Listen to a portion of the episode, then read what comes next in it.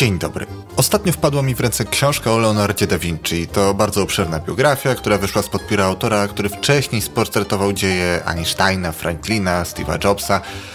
No i generalnie historia tego nieślubnego syna florenckiego prawnika, który ze względu na swój wkład w naukę, technikę i sztukę stał się niemal archetypem człowieka renesansu, jest naprawdę zajmująca i inspirująca wciągająca, jak zwał, tak zwał, jego leworęczność, homoseksualizm czy wegetarianizm z wyboru przywoływane są w setkach ciekawostek, podobnie jak fakt, że Da Vinci nie było jego nazwiskiem, a tylko li świadectwem, że pochodził z miasta o nazwie Vinci. Dla mnie jednak Leonardo jest uosobieniem wizjonerskiego podejścia, człowiekiem, który w pewnych kwestiach przeskoczył niejedną, a dwie epoki, przewidując, bo możemy chyba tak powiedzieć, że będziemy latać śmigłowcami i walczyć w czołgach.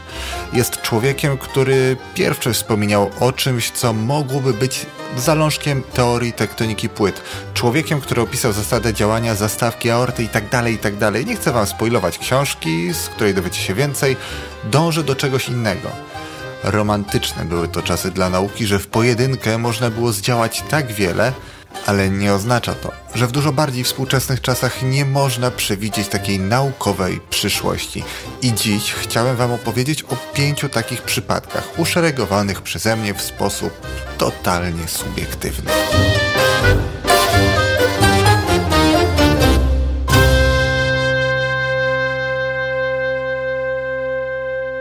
Miejsce piąte. Bozon Higgsa. No nie oszukujmy się, to taki must have w tego typu zestawieniu, przynajmniej moim zdaniem. W 1964 roku w czasopiśmie Physical Review Letters ukazały się trzy prace, które postulowały istnienie cząstki elementarnej, czyli takiego niepodzielnego składnika materii, oraz powiązanego z nią pola. Ale nie było to zwykłe pole. Związany był z nim mechanizm, który mógłby tłumaczyć, dlaczego elektrony mają masę, może nawet dokładniej dlaczego część cząstek budujących materię, w tym elektrony, mają masę. Mówię o tym, ponieważ bozon Higgsa nie tłumaczy pochodzenia masy w ogóle, nie tłumaczy pochodzenia masy wszystkich cząstek. Ale nawet gdyby to były tylko wyłącznie elektrony, to i tak coś bardzo ważnego z punktu widzenia nie tylko fizyki, ale także pośrednio chemii. Autorem jednej z tych prac był Peter Higgs, szkocki fizyk, którego nazwisko zostało na zawsze skojarzone z tymże bozonem.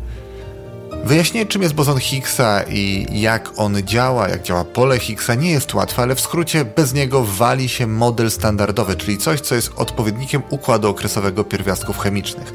Jego istnienie potwierdził w 2012 roku wielki zderzacz hadronów. Największy przyrząd pomiarowy świata, miejsce narodzin wielu technologii, jak choćby rezonansu magnetycznego, technologii, z których przynajmniej część można pośrednio przypisać pogoni za potwierdzeniem istnienia bozonu Higgsa. Mogę w tym miejscu pokusić się o taką autopromocję i polecić swoje filmy na temat CERNu, nakręcone właśnie w CERNie oraz modelu standardowego i dodać, że Peter Higgs w uznaniu swoich przewidywań, a w zasadzie prawdziwości tych przewidywań, konsekwencji, pogoni za ich potwierdzeniem, otrzymał w 2013 roku Nagrodę Nobla. Miejsce czwarte. Planeta za Uranem. 13 marca 1781 roku Sir William Herschel odkrył ciało niebieskie, które podejrzewał początkowo bycie kometą, a które ostatecznie okazało się być planetą. Planetą, którą Brytyjczycy usiłowali ochrzcić imieniem Król Jerzy. Nie przeszło. Dziś możecie ją znać jako Uran. Na wykonanie pełnego obrotu wokół Słońca potrzebuje on około 84 lat, tak więc w 1845 roku już dosyć dobrze znana była jego trajektoria. I coś było z nią nie tak. Bowiem zgodnie z prawami opisanymi przez Newtona, orbita Urana powinna zachowywać się inaczej – a ponieważ nigdy wcześniej te prawa nie zawiodły, niejaki John Couch Adams wziął się za żmudne ręczne obliczenia i wykazał, że taki przebieg orbity tłumaczyć może nic innego jak kolejna masywna planeta, która znajduje się jeszcze dalej od Słońca. Jego sugestia przeszła na Wyspach Brytyjskich bez większego echa i więcej szczęścia miał pracujący na kontynencie Francuz Urbain Le Verrier, który tylko nieco później dokonał podobnych obliczeń i tak jak Adams przewidział, gdzie powinniśmy skierować teleskopy, żeby zaobserwować tę nieznaną planetę. Francuza posłuchano i w nocy z 23 na 24 września 1846 roku po raz pierwszy zaobserwowano Neptuna. No może niekoniecznie, wiele wskazuje na to, że już Galileusz go oglądał, ale pomyłkowo zaklasyfikował go jako gwiazdę, więc to był taki debiut jako planeta. Niemniej matematyka i fizyka pomogła w tym wypadku przewidzieć, gdzie powinniśmy szukać kolejnego ciała niebieskiego. Cała sytuacja ostatecznie przerodziła się w spór o pierwszeństwo tych przewidywań. Większe uznanie przypadło w udziale Leverrierowi, pomimo że to raczej Adams e, miał pierwszeństwo, jeżeli chodzi o ogłoszenie swoich wyników, no ale nikt nie mówił, że życie jest sprawiedliwe. Miejsce trzecie. There's a plenty of room at the bottom.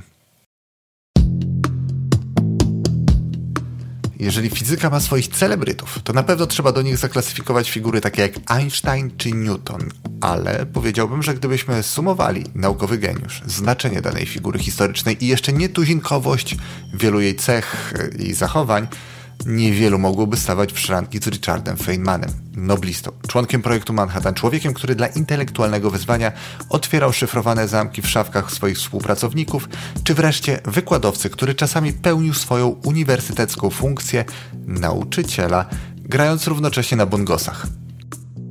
Jego dokonania są wielkie i z perspektywy czasu również wizjonerskie, pomimo że jego wykład z późnego grudnia 1959 roku, o którym chciałem dzisiaj opowiedzieć, przeszedł początkowo bez większego echa. A padły w nim bardzo ważne słowa, czy może raczej powinienem powiedzieć zachęta.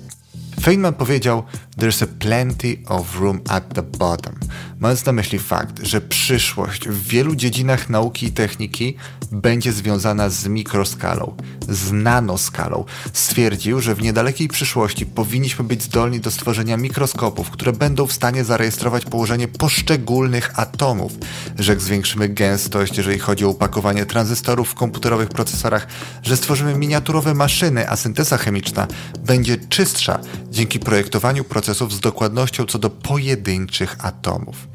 Wszystkie te koncepcje zrealizowały się w postaci chociażby mikroskopii sił atomowych i skaningowej mikroskopii tunelowej, tranzystorów o rozmiarach rzędu nanometrów. W 2016 roku przyznano zaś Nagrodę Nobla z chemii za stworzenie molekularnych robotów. Czy raczej powinienem powiedzieć maszyn, a no ale do robotów dążymy, nie da się tego ukryć. Być może rozwój nanotechnologii nastąpiłby bez takiej delikatnej inspiracji Feynmana, ale wiadomo, że wielu ojców tej prężnej dziś dziedziny zainteresowało się nią po przeczytaniu właśnie tego wykładu. Dodatkowo, w przeciwieństwie do wielu innych podobnych przypadków wizjonerstwa, Feynman nie odpłynął w swojej wizji, tak jak choćby zdarzyło się to Nikoli Tesli z jego promieniami śmierci czy darmową energią. Za taką spełnioną i twardo stojącą na ziemi przepowiednię należy mu się miejsce na podium takiego zestawienia. Przynajmniej ja tak uważam, a to mój film. Miejsce drugie. Cztery pierwiastki.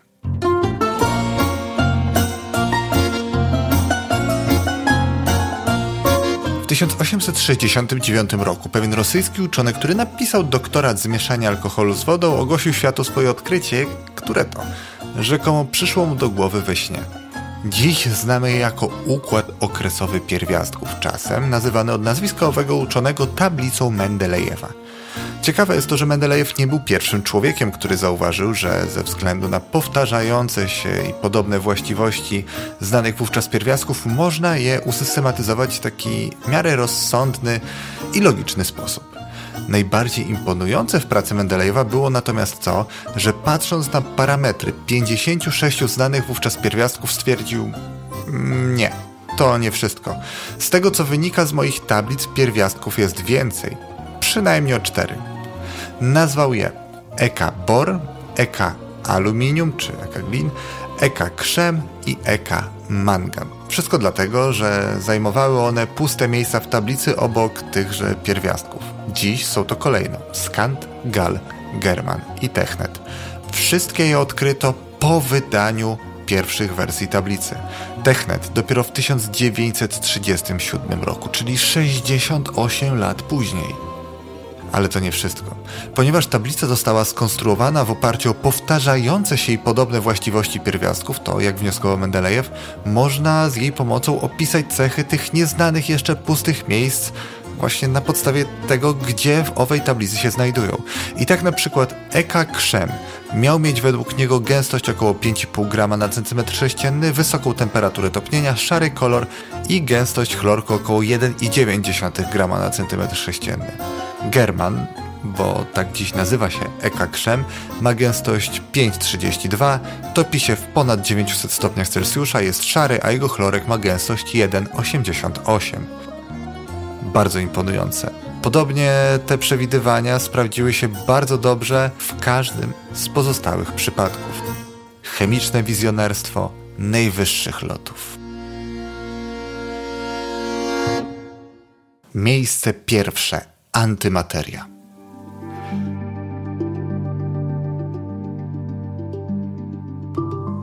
Paul Dirac to moim zdaniem druga najbardziej genialna osoba w historii nauki.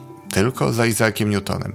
I to, że przewidział on istnienie antymaterii jest w jego życiorysie, w mojej opinii, najbardziej imponujące.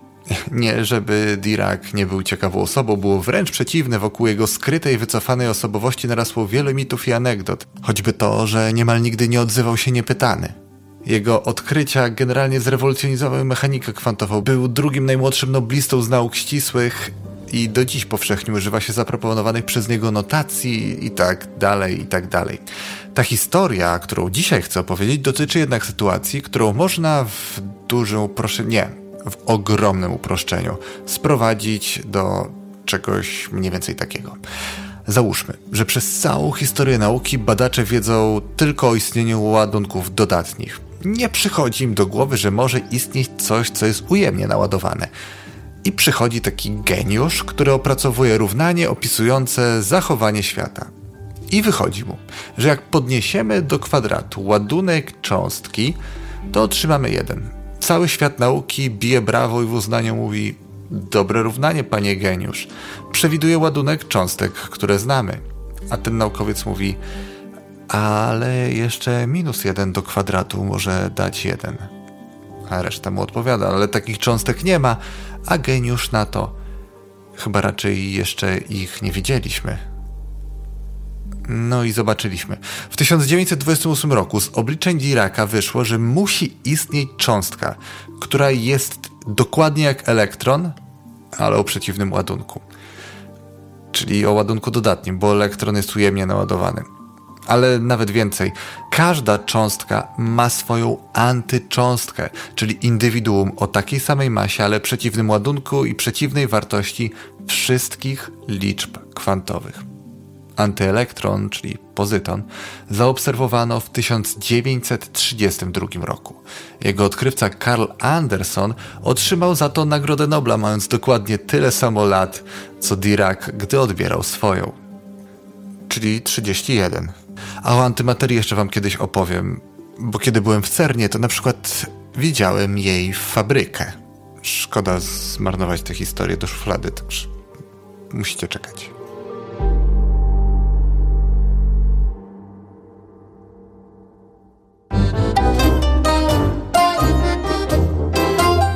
Oczywiście ta lista mogłaby być dużo dłuższa.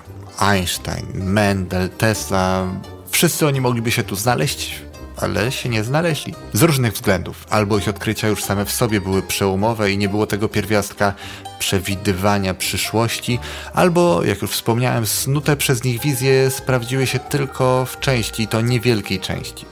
Pominałem także całkowicie postaci sprzed XIX wieku.